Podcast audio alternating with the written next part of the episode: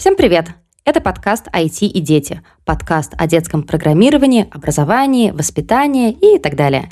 Меня зовут Лидия Кравченко, и рядом со мной, как всегда, Алексей Хабибулин. Леша, привет! Всем привет-привет. Мы сегодня снова с гостем. Нам очень понравилась традиция такая летняя приглашать разных и очень интересных гостей к нам в подкаст.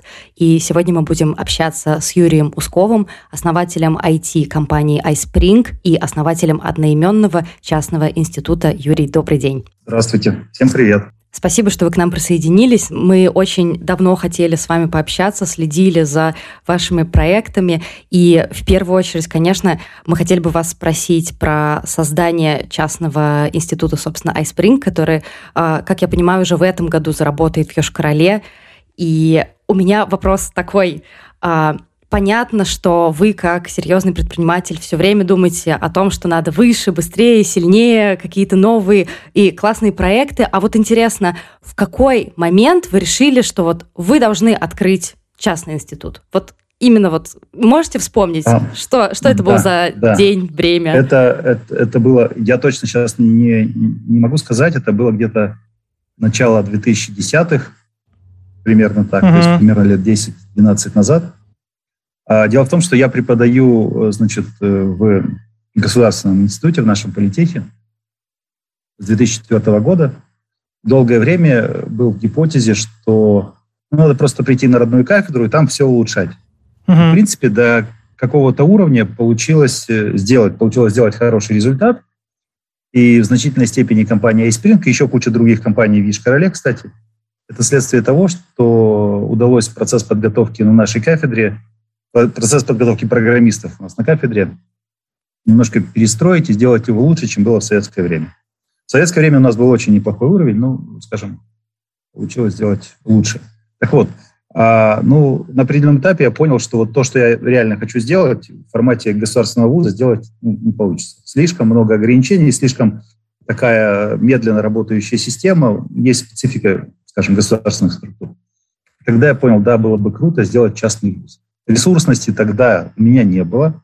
На прям, представляете, какие колоссальные нужны средства, какая экспертиза требуется, чтобы вуз открыть.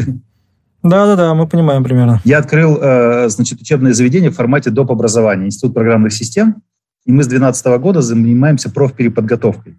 Условно говоря, приходит человек, экономист, там, строитель, я не знаю, бухгалтер, и, в принципе, в школе неплохо учился и вроде что-то может, но что-то есть ощущение, что что-то идет не так. Угу. И за два года мы из человека делаем хорошего профессионального программиста, прям с хорошей глубокой базой. Человек идет в индустрию, и все у них там прекрасно потом получается. А дух образования история попроще, конечно, чем институт. Но вот э, определенный опыт э, в формате частного образования я уже наработал.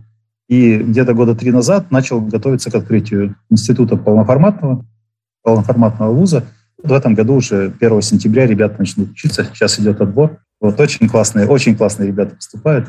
Немножко у нас система отбора другая, могу, если что, рассказать. Мы сейчас обязательно спросим. У меня а, вот ага. такой вопрос, да, вот, э, вот если немножко откатиться вот туда, к 2004, а потом 2010 году, mm-hmm. а, вот изначально-то мотивация-то ваша такая, что у вас есть IT-компания, и вам не хватает кадров, а, да? И вы такой, да, вот, да, что да, делать-то, приходит такая. непонятно кто, пойду, значит, да, учить сам. Ужас, ужас, ужас, ужас, ужас, ужас. Ребята толковые, конечно, в школе были когда-то, а с точки зрения профессии все у них не так, и все, ну, они, они э, каким-то образом научились, и э, тот э, объем инженерных знаний, который у них есть, он совершенно не позволяет им создавать качественный продукт. И, ага. угу. ну, вот мне очень трудно было с этим мириться. Я понял, что надо идти самому, засучить рукава и все исправить, и сделать. И сделал. Да, прекрасно, здорово. А расскажите поподробнее. Вот я сейчас, сейчас скажу, да, я сейчас скажу, что у нас в Ешкарале сейчас а, одна из самых сильнейших школ продуктовой разработки в стране. Я думаю, что где-нибудь, например, в Питере готовят более интересных алгоритмистов. Ну, как бы не алгоритмами едиными жив, э, жив ну, программный продукт. Совершенно точно. Да, и если да, речь, речь идет э, о создании качественного продукта для людей, для глобального рынка, то это к нам. Угу. Но здесь вы имеете в виду э, продуктовую разработку ведь не только как разработку, но еще и кучу всего то, что там вокруг находится. Ну, это, это да, да. Но ключевая экспертиза все равно это программирование. Угу. И а, речь идет о том, что а, подготовка программистов должна быть продуктоориентированной. Okay. Они с самого начала должны погружаться в такие параметры, как технологичность, качество, пользовательские характеристики, в том числе стоимость, тогда будет качественный продукт. Супер интересно. Расскажите подробнее про этапы отбора, про то, как вы ищете своих абитуриентов. Ну, потому что мы-то в Иннополисе mm-hmm. хорошо понимаем, что в новый вуз, э, а университет Иннополис, по сути, идет таким же, таким же маршрутом, да, э, тоже 10 лет в этом году исполняется. И это не так просто привлечь э, талантливых ребят, э, выбрать между альтернативой там, Москвой, Питером, столицами, в общем, и топовыми вузами в стране, э, поступить вот в новую какую-то историю. Смотрите, я за Иннополисом, кстати, слежу и бывал у вас не раз. И, в принципе, мне нравится, в каком направлении ВУЗ развивается. А, в том смысле, что эволюция программы в правильном uh-huh. направлении идет, как-то в практике ориентированность больше смотрят. У нас есть парень хороший, закончил в прошлом, по-моему, году ваш ВУЗ. Учился у нас в лицее, поступил в Иннополис, закончил. Uh-huh. Хороший парень. Хорошо у нас учился, хорошо у вас. А, какая история про набор? А, Э, у нас, как у частного вуза, есть возможность набирать не только по ЕГЭ. Угу. И мы смотрим, конечно, на ЕГЭ, математику, русский язык, но это не является определяющим э, э, при принятии решения о подборе. Дело в том, что мы процесс отбора выстроили примерно так, как набирают в IT-компанию. В IT-компанию, конечно, смотрят, условно говоря, на хард-скиллы, э в нашем случае на академические атрибуты, там, на ЕГЭ, но они еще смотрят, насколько человек подходит по корпоративной культуре, будет ли он вкладом в команду, будет ли он вкладом в продукт. И это для меня важнейшая, важнейшая вещь. Дело в том, что мы хотим вырастить э, людей, которыми наш вуз потом сможет гордиться, которые сделают ну, серьезный вклад в IT-индустрию, в нашу страну, ну, может быть, в наш прекрасный город. Угу. И а, тут важнее, скажем, человеческие качества. И дальше, если говорить о том, что ну, наша задача обеспечить людям успешную траекторию, какие-то большие результаты, мы должны четко понимать, что большие результаты в жизни и в бизнесе, они делаются, скажем, не на умении задачки решать. То есть самый успешный – это не тот, кто лучше всего задачки решает. Самый успешный – тот, кто обладает самыми важными компетенциями, жизненно важными компетенциями. И фишка в том, что эти жизненно важные компетенции у большинства людей встают где-то э, лет после 40. Понимаете? Ну да. Вот. Но дело в том, что самый интересный э, промежуток жизни, он уже пройден. Да? Вот. Хорошо бы, если бы жизненно важные компетенции встали ну, немножко пораньше, до 25. Угу. И если мы правильно поработаем в бакалавриате, мы либо их сможем сформировать, либо активировать, и они там пораньше сформируются. Я сейчас поговорю, о чем это. Ну, я сначала говорю о результате, uh-huh, который uh-huh. хотим мы получить, потом мы еще можем вернуться к тому, что мы на входе смотрим. Например, есть такая вещь, как умение работать в условиях неопределенности. Когда ничего не понятно, угу. и надо принять какое-то решение, надо сориентироваться и начать действовать. Сейчас я могу сказать, что процентов 5 э, людей, э, значит, хоть как-то обладают этим навыком, умением работать в условиях неопределенности. Обычно это люди топ-менеджерского уровня. 5 людей, вы имеете в виду людей, в целом от всех, всех, всех, от всего человечества? 5% людей, да, от всех, ну, где-то что-то, наверное, каким-то таким навыком обладают. Остальные, как бы, в условиях неопределенности жесткой попадают в ступор, не знают, что делать. Ждут, ждут, ждут э, распоряжения или что-то, чтобы что-то произошло, да? Да, ситуация а, последних нескольких лет это нам хорошо очень демонстрирует. Все меняется. Ну, э, надо понимать, что надо э, готовить людей, да, надо готовить людей, чтобы им было комфортно в условиях быстро меняющейся среды. Что бы ни произошло, люди понимали, как сориентироваться, знали, что делать. Важнейший навык. К сожалению, обычно в ВУЗе о нем не очень много вообще даже говорят. Дальше. Э, умение э, рационализировать интуицию. Знаете, есть классная вещь интуиция. Но если человек не умеет работать с интуицией, интуиция сильная, то ему место в дурдоме обычно бывает. Угу. Знаете? Э, и навык рационализации интуиции – это как бы важнейший навык, который а, который очень важен для людей э, высокого уровня, для тех, кто занимает лидерские позиции. А, навык, знаете, рассказать просто о сложном, либо наоборот, взять простой тезис и развернуть его для умных э, развернуто. Да? Навык читать и понимать смысл написанного. Ну, вы понимаете, что этого навыка нет ни у кого. Навык писать четко, внятно, понятно, кратко, художественно, как-то угодно навык публичных выступлений. Да? Э, я говорю, такие вещи, может быть, банальные, но этого всего нет. А без этого лидерские позиции ну, невозможно просто. Далее. Знаете, есть такой навык э, завершать проект, навык доводить до результата. Угу. Тоже большой вопрос, э, в том числе среди даже крутых программистов такие вопросы ну, часто возникают. У меня где-то порядка там, 20 с чем-то таких вот ключевых э, компетенций описано. Это про то, чтобы действительно делать человека успешным. Угу. Действительно делает человека мощным, крут, крутым и э, позволяет человеку стать лидером. Да? Наша задача в стране много толковых, талантливых людей, в том числе программистов. Лидеров мало, поэтому и продуктов не очень много. Угу. Мы, мы могли бы гораздо больше сделать, гораздо интереснее позиции занимать на глобальном рынке. Я вообще верю, верю очень в нашу страну, как э, в одного из ведущих поставщиков качественных э, продуктов, IT-продуктов на глобальный uh-huh, рынок. Uh-huh. Я думаю, что это все, все реально сделать. Для этого люди нужны. В первую очередь нужны люди, которые смогут стать э, ну, поднять большие проекты. Угу. Ну, и то есть, э, правильно я понимаю, ну, это же речь не только и не столько про компетенции именно в программировании, и про профессиональный успех, это в том числе и про личную какую-то, ну, личное счастье человеческое, конечно. про, про успех, вот конечно, просто, конечно. чтобы было комфортно и, ну, как-то успешно жить, э, а все остальное уже как следствие от этого. Да, конечно. А, есть э, такие вещи, как картина мира. Угу. Понимаете, что в значительной степени не очень высокая продуктивность нашей экономики и не, не очень большой уровень счастья, он связан с тем, что у нас картина мира э, последние сто лет была немножко ну, неадекватна. Mm-hmm.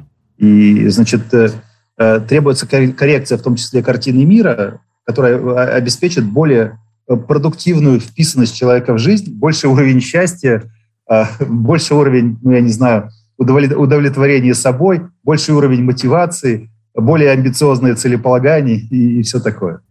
А теперь и, э, вопрос. Это тоже важные тонкие вещи, которые, ну, ага. которые должны случиться, очень желательно. Вопрос такой, что вот, э, вот о чем вы говорите, это, ну, с одной стороны, звучит довольно просто, но мы все понимаем, ну, по крайней мере, я через свой педагогический опыт большой, да, потому что мы со школьниками работаем именно в этом направлении, да, но это чрезвычайно непростая mm-hmm. задача, вот э, все эти Конечно, навыки, простая, о которых да. вы говорите, все эти привить, да, а, и Верно ли это я все воспринимаю, что программа вашего вуза, да, университета, который сейчас создается, она ориентирована на решение именно этих задач? Ну, на самом деле, мы в это очень сильно смотрим, угу. но первая повестка, в которой мы работаем, все же это профессионализм. Угу.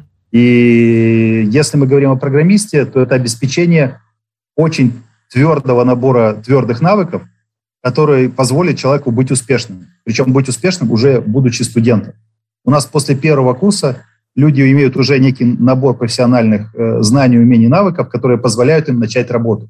После первого курса они идут на стажировку, в IT-компанию, в серьезную продуктовую IT-компанию. И могут там делать производственно значимый результат.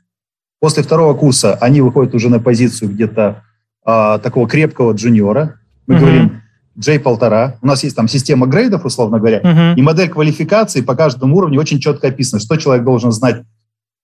Не люблю это слово hard-скиллы, да, ну, в, в хардовом плане, в софтовом, там, и человек должен э, понимать вообще про себя. Есть такая вещь, как self-skills. Uh-huh. А ты понимаешь вообще ты про что, да? твое-то что? Э, это с мотивацией очень сильно связано. В общем, суть такая, что мы очень сильно работаем в профессионализм. Профессионализм, он ведь тоже культурную историю зацепляет. Понимаете, есть такая вещь, как профессиональная этика. Что я, как профессионал, считаю правильным делать и как правильным поступать, и что мне, как профессионалу, делать не стоит, и это прям некрасиво, мавитон и все такое. И профессиональная этика, она просто с этикой очень сильно связана.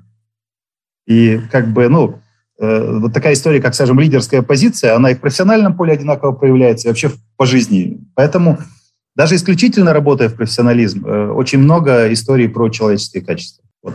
Что бы я хотел сказать? Действительно, вот задача, о которой мы говорим, э, сформировать человека с лидерской позиции, человека большого масштаба, способного поднять какой-то серьезный проект, она непростая, и поэтому у нас отбор. Мы сейчас отбираем людей, у которых, как мы понимаем, это достаточно просто будет активировать. Mm. Я понимаю, что серьезная педагогическая задача взять обычных ребят из обычной школы со средними результатами академическими и э, как бы у них это активировать. Это будет гораздо более сложная задача. Когда-нибудь, может быть, мы к ней приступим. Сейчас мы ищем особенных ребят, у которых есть смелость, у которых есть амбиции, у которых есть уже запрос на этические вопросы, какие-то вещи, Вот mm-hmm. он хочет понять, что такое хорошо и что такое плохо. И вот с ними мы будем это все делать. А как вы ищете? То есть какие тут есть, есть ли какие-то ограничения, да? То есть вот э, наша аудитория это преимущественно родители, которые озабочены будущим своих детей. И расскажите, вот что нужно, чтобы ну, мне кажется, интересный проект, э, про который вы говорите, новый вуз, и что нужно, чтобы вот пойти и учиться в университете Айспринг? Ну, нужно просто прийти к нам на сайт, spring.институт, и там заполнить заявку, с вами свяжутся и пригласят э, на наши отборочные мероприятия. У нас достаточно длинный цикл. Длинный цикл.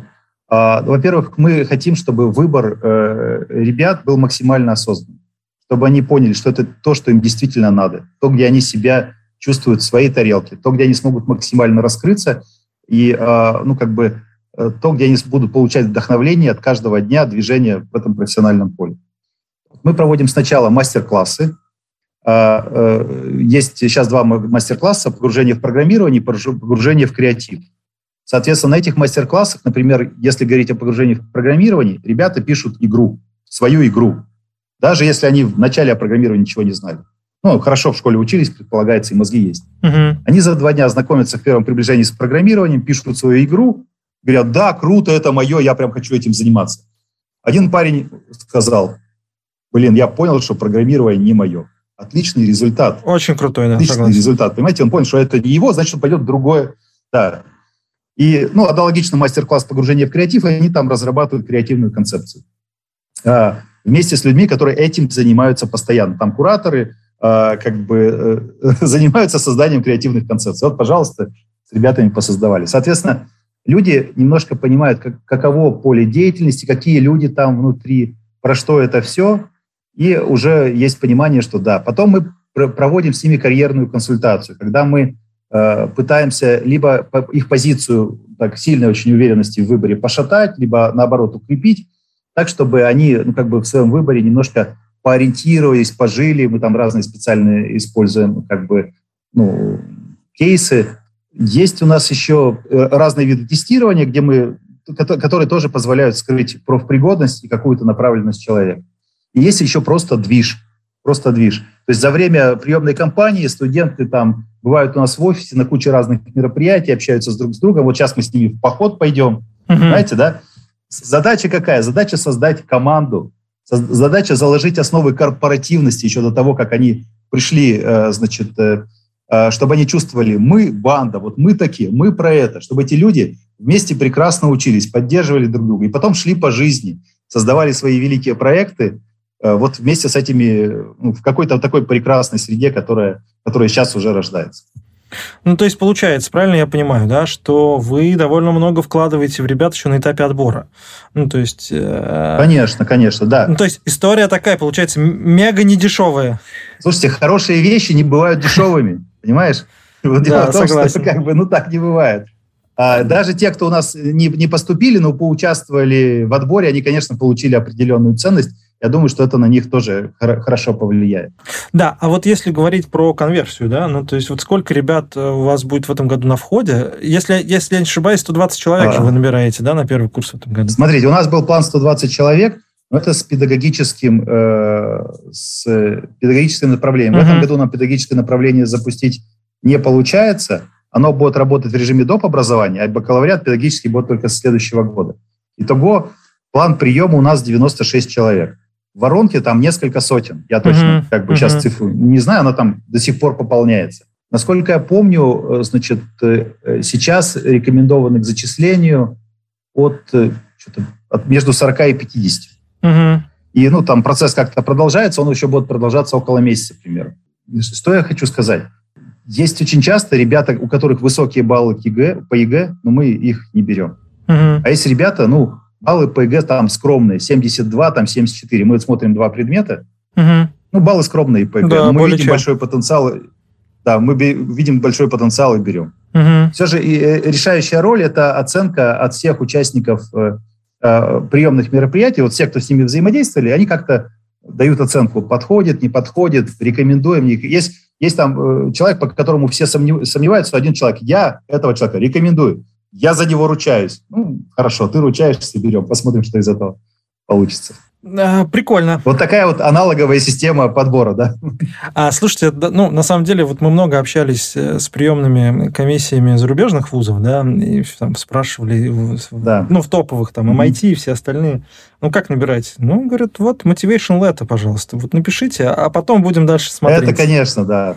Да, да. Ну, люди у нас тоже пишут мотивационное письмо и пару эссе. Это как бы, ну, как э, какая-то... То есть, когда человек регистрируется на сайте, он пишет мотивационное письмо и пару эссе, это как повод для начала разговора, чтобы было о чем вначале поговорить. Угу.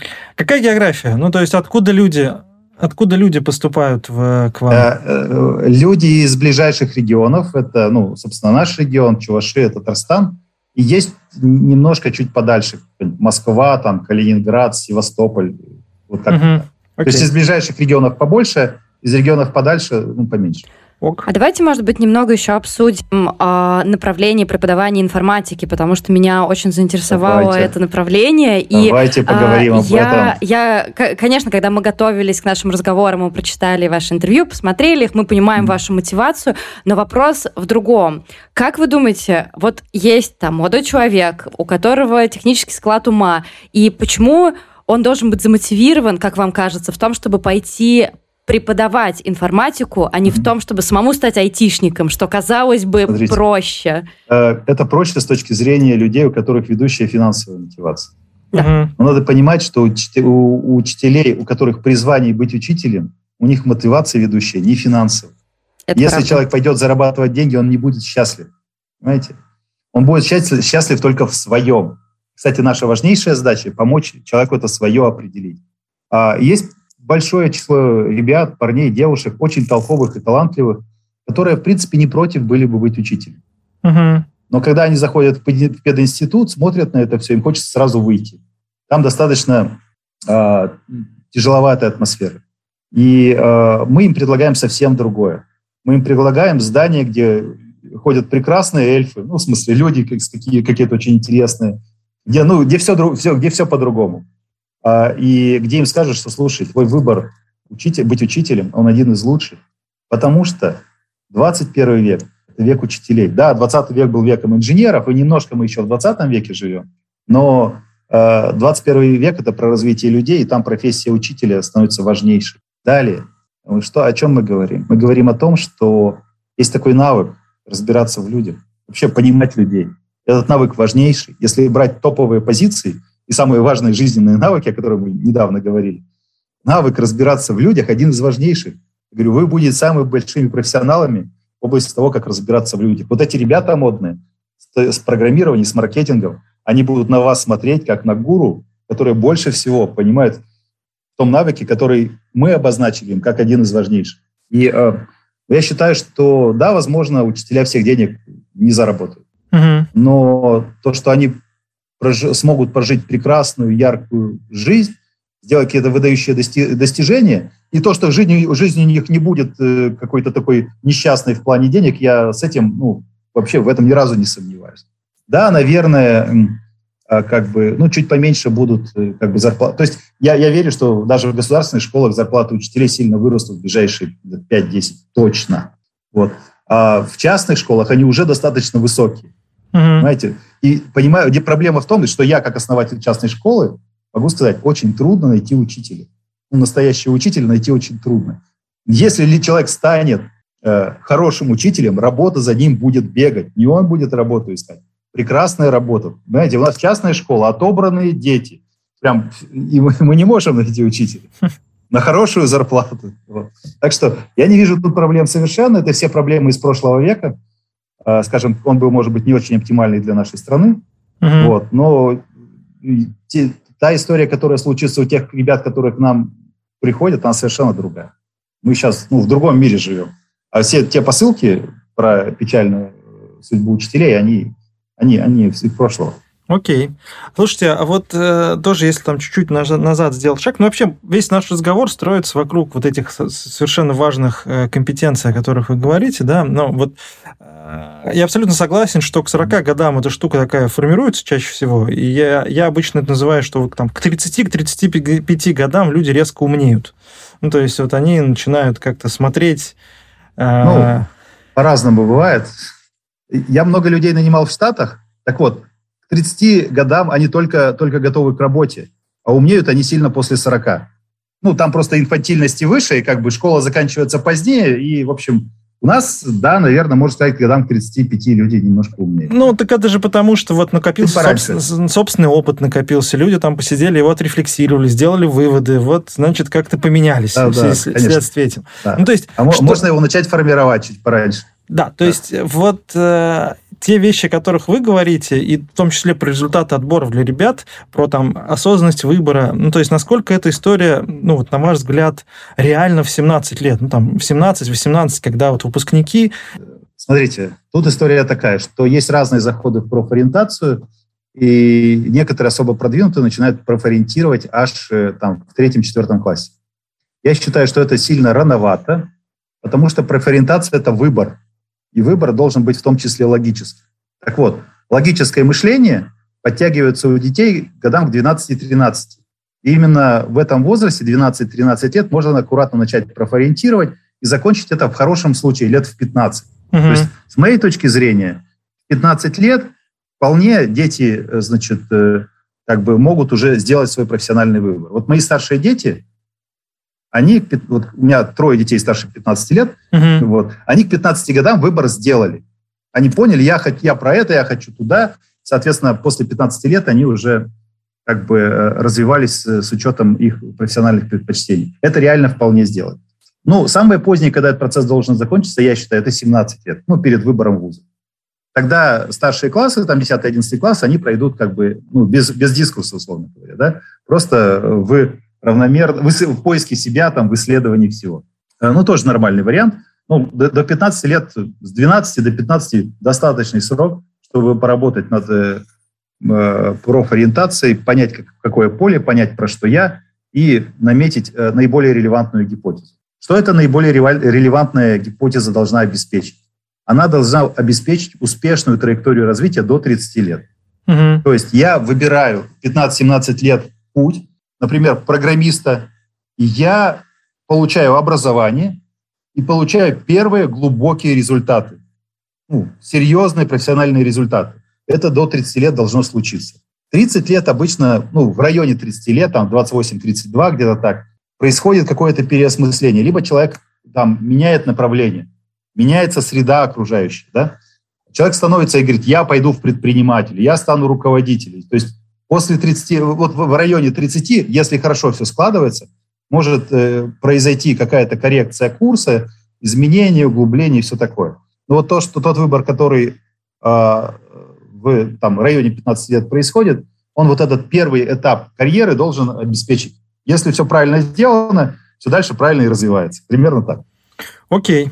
Э, интересно. Э, ну, то есть я просто много примеров видел, когда ребята и после вуза-то они такие, и в 40 лет тоже. Долго... Да я тоже таких примеров много видел, но мы, мы же говорим о том, как должно быть. Мы говорим о хорошем варианте. И я думаю, что ваши слушатели, родители тоже хотят для своих детей хорошего варианта. Вот да, как плохо, они сами знают. Согласен. А, вот э, такой вопрос, который, я думаю, уверен, что часто очень вам задают, э, но и потому что и нам тоже его часто задают.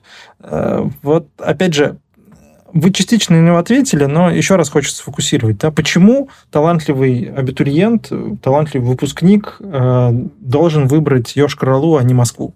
Ну, то есть, э, часто люди, которые э, в том числе, вот по которым признакам-то вы отбираете, да, угу. они всем нужны. Ну, окей, можно там Да-да. Олимпиады, Смотрите, ЕГЭ и так далее, но тем не менее, да. Смотрите, я сегодня очень сильно апеллирую к 20 веку и к нашему травматическому опыту в 20 веке. Дело в том, что как бы выбирать Москву это тоже из советского прошлого. А дело в том, что ну, пресловутые Соединенные Штаты, там как бы все ведущие вузы находятся неизвестно где. Ну, какая деревня Гадюкина, там, Оклахомского района. Угу. И, ну, как бы, э, вот э, супер топовые вузы, там, Лиги Плюща, ну, они в каких-то деревнях там абсолютно находятся, и это нормально. Угу. Важно ведь не выбирать локацию, но важно выбирать то, где с тобой произойдет трансформация, да, то, то, где тебя научат, э, как бы дадут путь, там, дадут пример, как бы упакуют очень хорошо с точки зрения знаний, умений, навыков. И э, единственное, чего сейчас у нас не хватает, это бренда. ну, мы только запускаемся, да. да. Угу. А, я думаю, что за, за 10 ближайших лет все будет хорошо в плане бренда, и э, как бы э, совершенно нормально наши дети будут выбирать и поехать куда-нибудь учиться, а родители будут рассматривать этот вариант как, ну, как хороший, как хороший. А, в Иннополис же дети поступают со всей страны. Ну вот ну, 10, лет, является... 10 лет это заняло. То есть сначала было сложно. Да, да. Да, но дело в том, что проблема не только в том, что Иннополис там никто не знал 10 лет назад, да, но проблема в том, что была инерция сознания определенная. Что я поеду не в Москву и не в Питер, а куда-нибудь провинцию, скажем, да? Угу. Ну, э, это все меняется. И у нас изменится по мере того, как жизнь э, возвращается к каким-то нормальным основаниям, каким-то, ну, здравому смыслу, каким-то разумным экономическим там механизмам. И да, наверное, сегодня кажется диковинно поехать в Ишкаралу, но я знаю, что нам приедут сейчас самые смелые. Это круто. Собрать э, смелую публику, которая готова совершить нестандартный шаг, которая ну, как бы, может в Ешкарале увидеть для себя возможности. Э, именно такие ребята нам нужны. Э, да, согласен. Вот вы говорили про создание бренда как один из результатов. А что еще будет для вас хорошим результатом работы вашего института, например, через пять лет? Через пять лет. А, ну, смотрите, я смотрю на плюс 10 лет. У меня такой горизонт плюс 10. Плюс 10 лет я хочу, чтобы у нас было 5 тысяч студентов, О, которые ну, на бакалавриате обучаются. Примерно так. А, да. И прям э, есть куча направлений подготовки, которые сейчас очень плохо закрыты, и они очень нужны. Ну, понятно, там э, технологический блок или коммерческий блок, есть понимание, кстати, там тоже пустовато очень сильно, да. То есть сейчас коммерческий блок в основном закрывается хорошо с помощью профпереподготовки. Ну, там есть британская высшая школа дизайна, mm-hmm. они готовят нормально. А вузы, которые готовят дизайнеров, они готовят ну, сильно похуже. Да? вот. Но есть э, такие вещи, как, например, HR-блок. Мало хорошей HR-практики, так чтобы людей хорошо готовили как HR-специалистов в, в бакалавриате, да нет такого. Или, например, специалист по корпоративной культуре. Mm-hmm. Где это? Нет такого. Есть куча направлений архиважных, где надо качественно готовить специалистов, их нет. Мы их будем закрывать. Ну, то есть сейчас задача ближайших 10 лет работать в наиболее острые запросы, которые мы в своем бизнесе осознали. Вот у нас нет специалистов по работе с глобальным рынком. У нас только есть выпускники иньязов. Понимаете, да? В основном. Да, да. И из выпускников иньязов получаются специалисты по работе э, с глобальным рынком с помощью внутреннего обучения у нас в компании. Ну, пора готовить профильно специалистов по работе с глобальным рынком. Да? И э, вот в инновационной экономике есть какой-то запрос, мы в него работаем. Стратегия на ближайшие лет примерно такая. Вот. Дальше будут появляться, собственно, академические истории про философию, про социологию, про психологию и так далее. Mm-hmm. За первые 10 лет это ну, такой прикладной скорее диск. И вы планируете продолжить набирать студентов, в том числе по системе грантов, да? Как ведь, как я понимаю, сейчас да, и грантовая конечно, система большая. Сейчас, да, сейчас большинство студентов э, грантовые, платных не очень много. А, э, значит, у меня есть гипотеза, что наша грантовая система, она вообще как бы ну, прекрасная. Дело в том, что а, это не, мы не, не даем деньги просто так. Э, эти деньги возвращаются. Человек, значит, проходит годовое обучение, после года он идет на стажировку в целевую компанию. Если целевая компания говорит, нам этот парень нужен, мы говорим, отлично, мы с вами заключаем договор, вы нам компенсируете ну, потраченные деньги, э, э, инвестируете mm-hmm. в его обучение, он, он у вас начинает работать уже сейчас. И у, у компании есть запрос на будущих лидеров больших проектов. Вот поэтому как бы тут вполне возможно эта система будет э, одной из самых разумных. У меня есть такая гипотеза. Угу. Интересно. И а... есть еще история про государственные гранты, кстати. Сейчас обсуждается вопрос, например, э, подготовку учителей. В государстве, в, государ, ну, в государственных структурах есть, есть намерение э, предоставлять гранты на подготовку учителей. И сейчас обсуждается и на уровне там, Совета Федерации, и на уровне Госдумы. эта история, эта инициатива. То есть, как бы, мы хотим классных учителей, суперских. Отлично, вот, пожалуйста, история, предоставляет государство грант, учитель отрабатывает потом три года, где ему скажут, пожалуйста. Ну, возможно, будет еще и так. Окей, а если не секрет, сейчас э, год обучения у вас в университете сколько стоит э, и какой процент, ребят? 470 тысяч рублей. Сколько... Год обучения стоит. Вот э, грант покрывает все полностью, э, либо там какие-то частичные затраты или что-то еще? Что, что, А, значит, он покрывает обучение и питание в столовой. Я точно не знаю, это один раз или два раза в день. Ага. Ну, то есть там человеку еще нужно где-то жить, получается, если... Да, да. Сейчас общежитие, мы вот заканчиваем ремонт, и, значит, слушайте, я сейчас вам не скажу, там по, по, можно взять расширенный грант, который в том числе и общежитие покрывает. Окей. Ну, просто эти те детали, которые точно интересны родителям.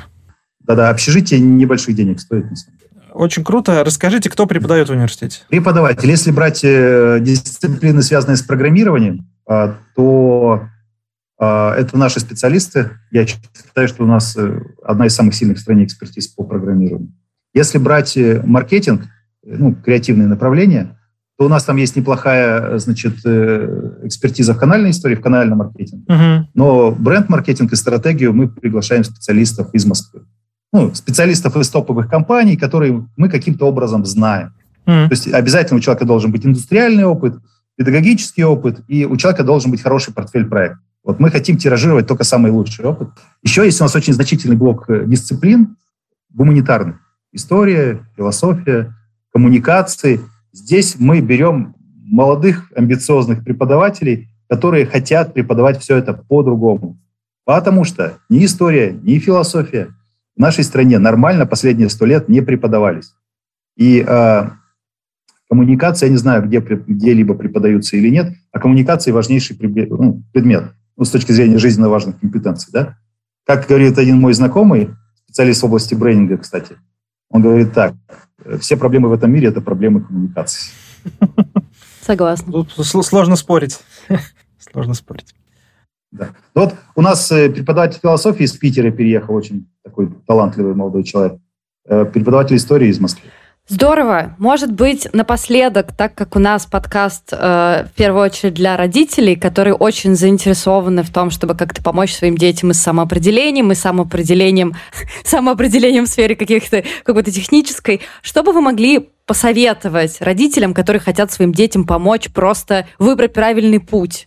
Все-таки у вас огромный опыт не только как у предпринимателя и, при, э, и преподавателя, но и как у отца. Смотрите, такая история есть такие вещи, как профессия и образование. И люди не, не часто это... Еще, кстати, есть такая дихотомия, как профессия и хобби. Угу. И очень важно не ошибиться между профессией и хобби и понимать различия между профессией и образованием. А, значит, профессия и хобби. Хобби – это то, что вам нужно. И вы готовы за это платить деньги. Профессия – это то, что нужно людям, и люди будут за это платить деньги. И то, и другое нравится. Но надо понимать, что это как бы разные истории, и надо в этом ключе а, об этом подумать. Тут прямо отдельный большой разговор. Дальше профессия и образование. Дело в том, что профессия – это то, что позволяет нам быть успешным в том или ином виде деятельности. Образование – это то, что нас образовывает, то, что нас формирует как человека. Да? Это как раз про масштаб, про объем, про глубину и про вот эти вот жизненно важные компетенции. И я бы э, фокусировал все же больше на образовании, чем на профессии. Угу. Надо понимать, а вот эти, вот эти характеристики, они вообще вот... У вас есть так, некий выбор, да, у вас там есть пять вариантов, и вы выбираете, какой больше подойдет. Я бы, э, значит, больше смотрел на то, что, что это дает в плане образования, э, чем в плане профессии. Э, ну, например, я хочу быть программистом, и вроде есть, программистов готовят специальность там на 9, на 3, на 4, программная инженерия, все такое. Ну, как бы что-то как-то не очень. А вот есть рядом специальность там прикладная математика, и там прям сильная подготовка, я бы пошел на прикладную математику. Лучше я после прикладной математики доучусь на программиста, чем получу профессию вроде бы программиста, но не очень, не очень хорошая подготовка, не очень глубокая. Слушайте, ну вот здесь хочется сразу спросить у вас, нет ли противоречия, да? Вы говорите, что вот э, будете готовить, в том числе планируете готовить HR-специалистов, людей по внутренним коммуникациям. А вот это не сужение вот это же как раз про профессию скорее, не про образование. Или я что-то да, да, Ну, история такая, что, еще раз, да, мы, конечно, больше работаем в образовании. Мы, угу. мы людям даем твердый, okay. твердый навык. Что это значит? Человек после выпуска сразу может работать. Причем он сразу может работать не на джуниорской позиции, как везде, а на позиции про. Да? Про – это 3-5 лет к выпуску из вуза обычно. Угу. А мы говорим, что ты сразу выйдешь и зайдешь на позицию уровня про после вуза. Это обязательно. В чем история? Человек должен твердо стоять на ногах. Когда человек твердо стоит на ногах, тогда и образование заходит получше. Понимаете? Во взрослые мозги э, вот эти вот э, жизненно важные компетенции, ну, поинтереснее заходят. человек, который прочитал «Войну и мир» в 17 лет там, и в 37 лет, это ну, по-разному, да? Да, согласен. Вот. А, поэтому наша задача, чтобы человек в профессиональном поле твердо стоял на ногах. Это мы формируем с первого курса. Поэтому тут важна сфокусированность. Но при этом мы человека широко образовываем достаточно и глубоко. Угу. Ну, то есть... Такие вот два, два немножко разных дискурса, конечно же. Но угу. мне очень важно их оба активно ну, сформировать. Ну, здесь, то есть, когда вы говорите про специалиста, ну, про образовательную программу, там вот как раз связанную с работой с персоналом, по подбору, работу с ним, то это все-таки история, ну, там, что в советской сейчас называется там специализация, но, тем не менее, есть некий э, фундамент, на котором потом это некий, все да, настраивается. Да, конечно, смотрите, какая история. Да, фундамент очень большой. Дело в том, что гуманитарный стек, он и у программистов, и у маркетеров почти одинаковый. Угу. Естественно, что допустим, э, предмет коммуникации у программистов там будет семестр, а у... Нет, вообще не семестр, чуть побольше, но все равно у маркетеров будет больше коммуникаций, потому что они в целом про это, да, но как бы там стек большой. А у маркетеров есть так же, как у программистов, программирование. Ну, допустим, вводный курс у программистов два семестра, а у там, маркетеров один семестр. Uh-huh. Программирование. Uh-huh. Ну, и всего у них там, по-моему, два семестровых курса по программированию, но сильные это им достаточно чтобы они, как программисты работают, хорошо понимали и сами могли руками что-то сделать при необходимости. Я считаю, что между теоретическим дискурсом, который про образование, и mm-hmm. практическим, который про профессию, по большому счету, как бы противоречия это нет. Их можно оптимально состыковать. Окей. У меня, наверное, последний вопрос. Юрий, что вас мотивирует? Ну, то есть вы вот добились больших успехов, да, в том числе на международном рынке, с очень классным продуктом.